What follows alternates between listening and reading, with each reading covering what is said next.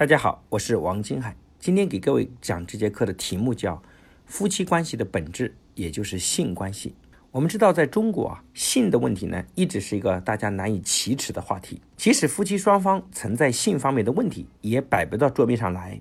有些人采取了忍的方法，有些人甚至在离婚的时候也是找了其他理由。其实上，本质上就是因为性关系的不和谐。在合法合理的关系里，婚姻与其他关系最大的不同。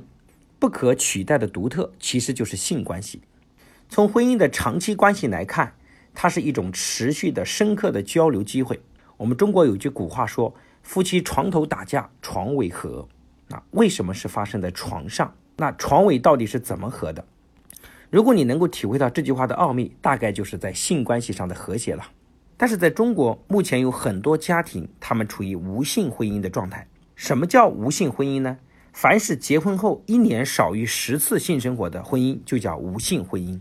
中国人民大学社会学研究所曾经做过一次调查，他们发现，平均每月只有一次以上性生活的夫妻，不到调查总人数的四分之一，也就是占数不到百分之二十五；而在最近一年中没有一次性生活的，占比到百分之六点二。那与此相对应的是，处在婚姻状态中的夫妻。有婚外性伴侣的男女比例分别占到百分之三十六或百分之十九点四，这组对比的数据令人惊讶，其实也反映了我们在婚内的性生活质量普遍低下，所以很多人在婚外寻求安慰。所以大概我们可以得知，一般都是婚姻内先没有了性，才有了出轨。如果对一个夫妻生活和谐的家庭，性所占他们生活的比重只有百分之十。但是如果你们夫妻感情不和谐，那么性问题所反馈的问题要占到百分之六十的严重程度。当夫妻没有性生活之后，女人特别容易发怒，男人也容易暴躁。那么到底什么是性和谐呢？首先是伴侣双方性期待的契合度，就像两个四川人在一起都喜欢吃辣一样，他们就觉得就很和谐。如果你把一个吃辣的和一个浙江人不喜欢吃辣的放在一起，他们的生活就非常的不和谐。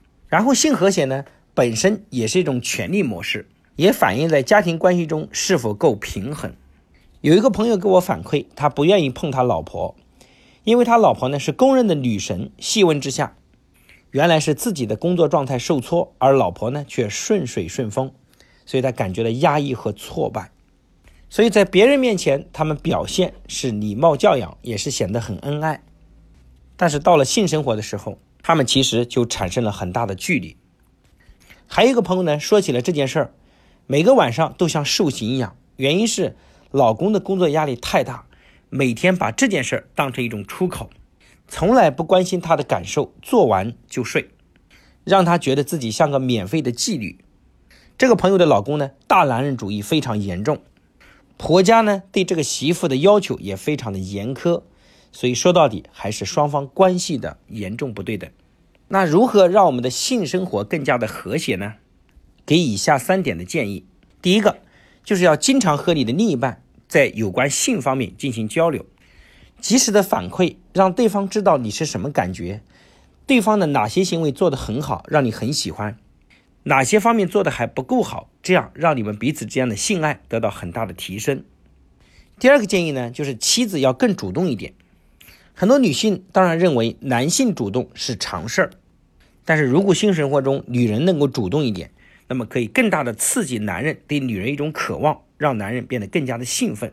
所以适当的时候啊，女人若能主动向男人去求爱，会达到事半功倍的效果。在爱人面前要大胆奔放，经常和他身体上有接触，比如你老公下班的时候，你可以去主动帮他开门，然后给对方一个拥抱或者是一个吻。动作呢，其实可以挑起你们之间的性欲，让彼此的感情能够得到很好的升温。重点建议就是，即使是我们结婚已久，但是要营造好二人的世界，增加彼此生活的情趣。在美国，他们夫妻呢，经常会营造一些二人的世界，孩子呢，啊，托管给老人，或者是托管给身边的朋友，然后一起去周末度个假，彼此的感情能够进一步的升温。新加坡政府呢要倡导和谐家庭，鼓励年轻人和老年人要一起住，因为他们要解决养老问题。那这样一来呢，年轻人的二人世界呢其实就受到了影响。于是乎，政府又鼓励年轻人周末出去度假，把孩子托付给亲戚或者是父母。酒店尽情的享受二人的世界，其实都是非常人性化的建议。当然，夫妻在过性生活的时候啊，不要太注重一次性生活的失败，而双方每一次都达到满意，实际上是不可能的。会有一方达到满足，另一方不满意，这其实是常态。在性生活的失败中啊，不要迁怒对方，要吸取经验，下一次如何配合的更好。因为失败而发脾气，才是对性关系的最大的破坏。这是我今天的课程的全部内容，谢谢大家的认真聆听。